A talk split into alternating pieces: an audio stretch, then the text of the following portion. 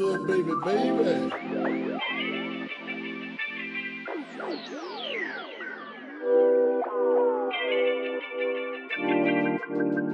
It was all a dream.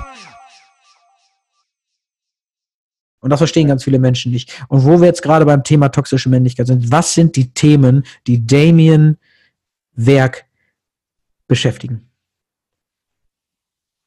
Uiuiuiui. Äh, Sachen, die mich beschäftigen, wo fange ich denn da an? Hm, also ich glaube, dass das, das Grundthema, mit dem ich eingestiegen bin, war so das, das gesellschaftliche Bild, gesellschaftliche Anforderungen, die an, ein, an eine männliche Person gestellt werden, an mich als Mann, vielleicht an mich, nehmen wir mich als Beispiel.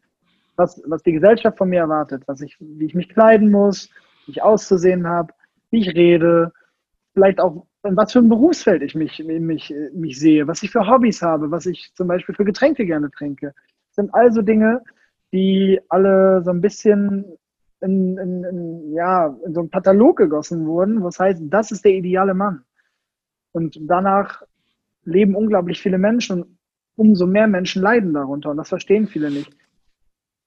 Das heißt oft toxische Männlichkeit oder beziehungsweise des, das Patriarchat, wie man es ja nennt, ähm, worunter halt toxische Männlichkeit fällt, ähm, wäre etwas, worunter nur Frauen leiden. Aber viele Männer verstehen das nicht, dass es nicht so ist, sondern vom Patriarchat profitieren wirklich nur die Menschen, die halt diesem Bild entsprechen. Alle anderen, und das sind ja 90, 95, 98 Prozent der Männer, entsprechen dem Bild nicht. Und die leiden genauso darunter. Und das ist halt ein, ein, das alleine ist schon ein Learning genug, um zu sagen, okay, ich sollte mir das Thema vielleicht mal angucken, weil wenn mir in meinem Leben schon Sachen passiert sind, die für mich nicht schön waren, die gesellschaftliche Ausgrenzung zur Folge hatten. Mobbing ist, glaube ich, ein Riesenthema und wird auch immer größer durch die digitalen Möglichkeiten, die wir haben. Diese Themen sollten denjenigen dann beschäftigen. Die sollten dann mich beschäftigen, die sollten dich beschäftigen, die sollten den Zuhörer beschäftigen, weil vielleicht steckst du ja genau in, in diesen Fesseln oder höchstwahrscheinlich und kannst dich dann selber befreien, indem du einfach deinen Horizont erweiterst. Wie kam es, dass du dich genau mit diesem Thema beschäftigt hast? Also wie, wie genau? Also da gab es ja einen Schlüsselpunkt, oder? Es, es, gab so ein paar, so ein paar Aufwachmomente, in denen ich gemerkt habe, dass ich mich genau gerade so verhalte. Oder in dem mir im Alltag bewusst geworden ist, dass ich ein komplett verzerrtes Bild habe. Also, dass ich Menschen, wenn ich sie auf der Straße sehe, einfach direkt auf etwas reduziere, weil sie einen bestimmten Kleidungsstil haben, äh, dass ich über Menschen urteile, weil sie ein bestimmtes Aussehen halt haben, weil sie nicht in das gesellschaftliche Idealbild von Schönheit passen. Oder sei es ein Gespräch mit Freunden, dass wir über zum Beispiel genau solche Themen diskutiert haben und mir dann eine Freundin, die dabei war, sagt, ey, ihr habt genau gerade wieder das getan. Ich bin nicht dazwischen gekommen. Ich durfte mich zu einem Thema, was mich selbst betrifft, nicht äußern, weil ihr euch beide so aufgespielt habt und so interagiert als Männer, dass ich als Frau da nicht zwischenkomme. Ist dir das nicht aufgefallen, dass ich eine Stunde lang nichts sagen konnte? Und das war so richtig so, Alter. Okay. Und dann hast du angefangen, dich genau mit diesem Thema zu beschäftigen? Ich, mir ist dann ein Buch begegnet. Hau raus. Zufällig über, über, über Social Media, das heißt von JJ äh, Bola. Der kommt äh, aus London, ist äh, emigriert aus Afrika als Kind und der hat so ein bisschen in diesem Buch dargestellt, erstmal wie ihm das als, als Kind begegnet ist und als aufwachsender Mann, ähm, als, als farbiger Mann in London, der ja aus einer komplett anderen Kultur gekommen ist und sich auf vielen seinen Kulturkreisen aufge, äh, aufgehalten hat. Und als der dann mit der, mit der Kultur von London in Kontakt getreten ist, was da so für Sachen aufkamen. Also einfach mal ein Beispiel in den Raum geworfen. Die halten halt äh, in seiner Kultur sehr oft Hände zusammen, weil sie sich dann verbunden fühlen, auch als Männer.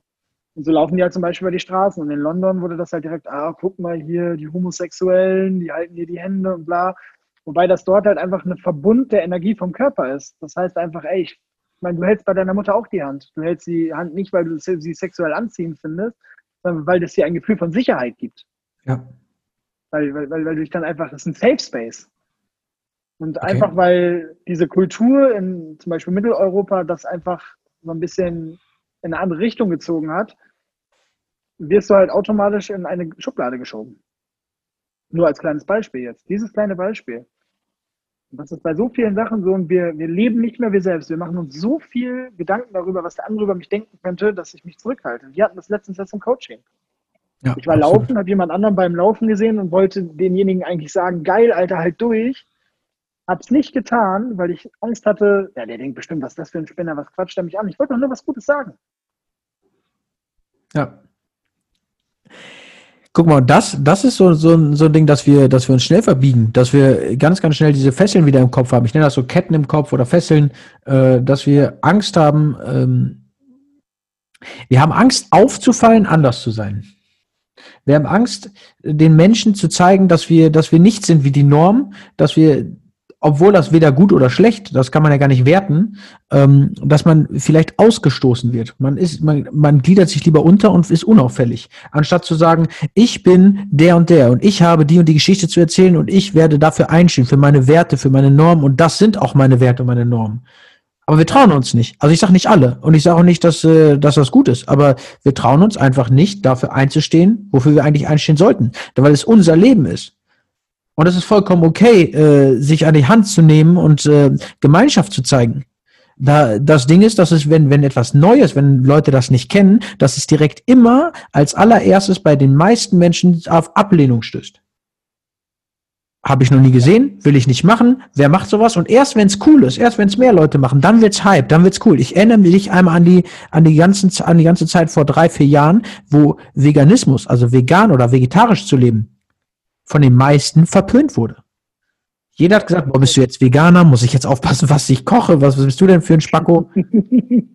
Ja, war doch so. Ich muss ehrlich gestehen, ich habe mich darüber früher auch lustig gemacht. Ich war noch voll in meinem Bodybuilding-Film. Ich habe gesagt, wie kann man denn vegan oder vegetarisch essen? Ich möchte doch grillen, ich möchte doch ein Bierchen saufen. Also ich trabe, ich trinke eh nicht, aber äh, ich möchte ja, möchte ja grillen und mir, mir ein Stück äh, geiles Fleisch da reinschrauben ähm, und am besten zweimal am Tag. Und Ja, und da ist genau das Problem. Du kannst das ja machen. Nur weil jemand anderes jetzt vegan lebt, heißt das ja nicht, dass du damit aufhören musst. Exactly. Und genau da sind wir wieder bei diesem Schwarz oder Weiß. Nur weil die Person das macht, musst du es ja nicht, und du nicht machst, musst du es nicht boykottieren. Du kannst, du, du hast dich, und das ist es wieder, es ist wieder ein, ein Ding des Bewusstwerdens. Ein, einmal seine, seine, seine Tore zu öffnen, etwas zuzulassen. Weil wenn du bei einem Thema drin bist, bei dem du dich nicht auskennst, zum Beispiel Astrologie, beschäftige ich mich gerade mit. Ich habe früher nichts über Sternzeichen gehalten. Ich habe nichts da mit Aszendent, Sternzeichen, was das für den Charakter bedeutet und so weiter und so fort. Aber weil ich mich noch nie bewusst damit beschäftigt habe. Ich hatte ja gar keine Facts. Ich habe ja gar nichts mit, nicht mit dem Thema überhaupt auseinandergesetzt. Deswegen, wenn mich jemand fragt, glaubst du an das und das und das, dann ist meine Antwort nicht mehr nein, glaube ich nicht und boykottiere das, sondern meine Antwort ist, habe ich mich noch nicht mit beschäftigt. Wie kannst du dein Urteil über etwas fällen, mit dem du dich noch nie auseinandergesetzt hast? Das ist so, als ob du sagst, mag ich nicht, hast du es schon mal gegessen? Nein. Genau, ganz genau. Und da ist wieder das Thema Bewusstwerden ganz groß. Ganz groß. Werd, dir bewusst dessen, was, was, dieser, was dieser Lifestyle, was diese Art zu leben, was die Menschen damit ausdrücken wollen. Beschäftige dich damit. Und du kannst immer noch sagen, das ist nichts für mich, aber boykottiere nicht die Menschen, die es so tun. Und empower die Leute, dass sie zeigen, wer sie selbst sind. So, das finde ich auch ein unglaublich großes Thema. So, man sollte doch Leute, die divers sind, in welcher Form auch immer, sollte man doch empowern, weil das doch genau der Weg ist. Und wir dürfen nicht vergessen, wir bewegen uns gerade und handeln gerade nach einem Gesellschaftsbild, was ja die letzten 20 Jahre gebildet wurde. Ich meine, äh, ich finde das immer so geil, wenn es heißt, boah, ein, ein, ein Mann hat sich nicht zu schminken. Ne? Dann denke ich mir, Leute, habt ihr euch einmal mit der Geschichte auseinandergesetzt? Einmal. Habt ihr euch einmal in der französischen Revolution umgeguckt? Make-up und High Heels wurden für Männer erfunden.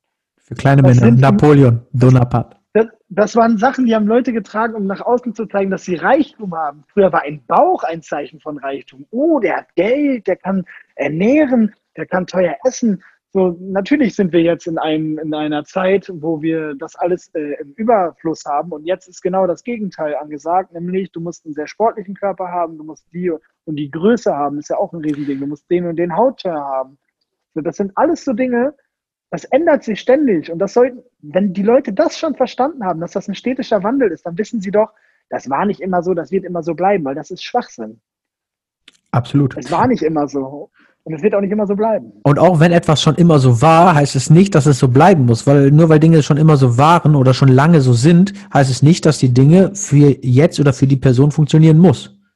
Ja, und dass sie gut sind vor allen Dingen. Also jetzt auch mal aus dem, aus dem moralischen Blickwinkel gesehen. Nur weil Ja. Sachen lange so gemacht werden, heißt es doch nicht, dass sie gut sind. Thema Model. Typische Modelfiguren. Das ist ein ganz großes Thema. Das wurde schon seit 50, 60 Jahren so gemacht. Models mussten immer schlank, dünn und groß sein. Aber wer sagt das? Wer sagt das? Fotomagazine sagen das. Keine Ahnung. Ja. Die, die, die Menschheit hat gesagt, oh, Models sind immer groß, schlank und dürr. Und da kommt halt dann auch so ein bisschen auf Dauer dann dieses, dieses toxische Männlichkeit-Thema auf, je mehr du da einsteigst, weil du wirst, es, du wirst sehen, dass hinter diesen großen Agenturen, Zeitschriften, wer sitzt denn da oben? Also da oben klingt immer so jetzt, als wäre ich so einer, der sich halt die da oben hier, die Jungs. Nein, aber wer, wer führt denn diese Magazine? Das sind doch großteilig Männer. Das heißt, Frauen eifern einem Bild nach, wo ein Mann sich gedacht hat, das finde ich schön, was ja auch okay ist. Du kannst ja sagen, was du schön findest, aber du kannst doch nicht vorgeben, was eine ganze Kultur schön finden sollte.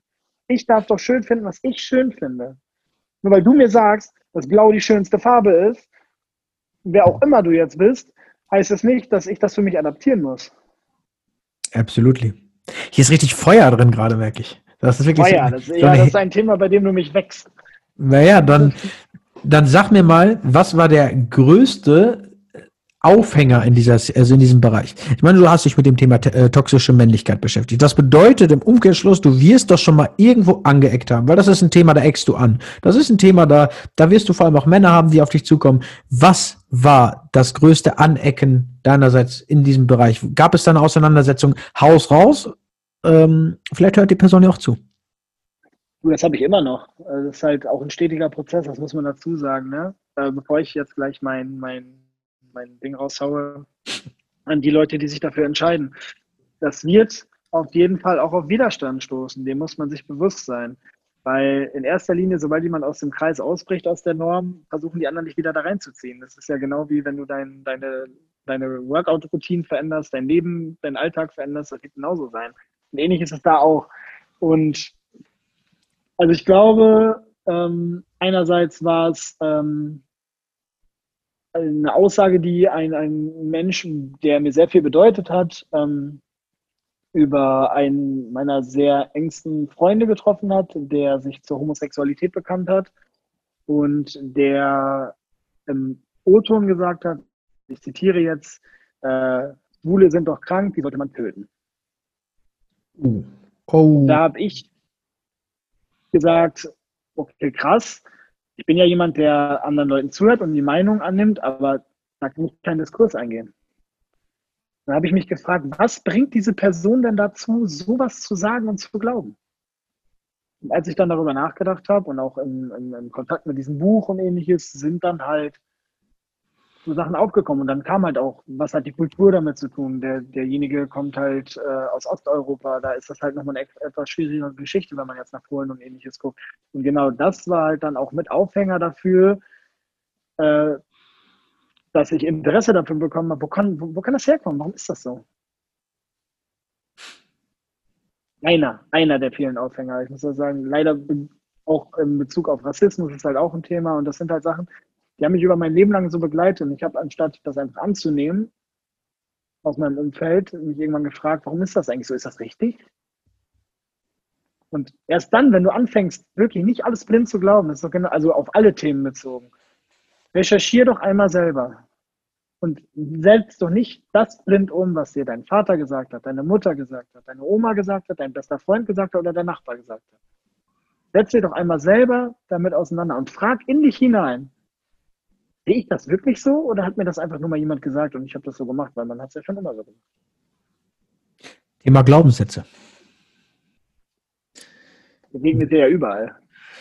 Ja, be begegnest du überall und vor allem, das sind ja auch die, die uns irgendwo limitieren. Also wir übernehmen das einfach, ohne uns jemals darüber äh, zu informieren, beziehungsweise uns selbst zu fragen, wie wir es annehmen oder äh, ansehen, wie wir, wie wir das Welt, äh, Weltbild haben. Geiles Thema. Geiles Danke. Thema, sehr tief, sehr deepes Thema. Abschließende Sätze noch einmal ganz kurz von meiner Seite.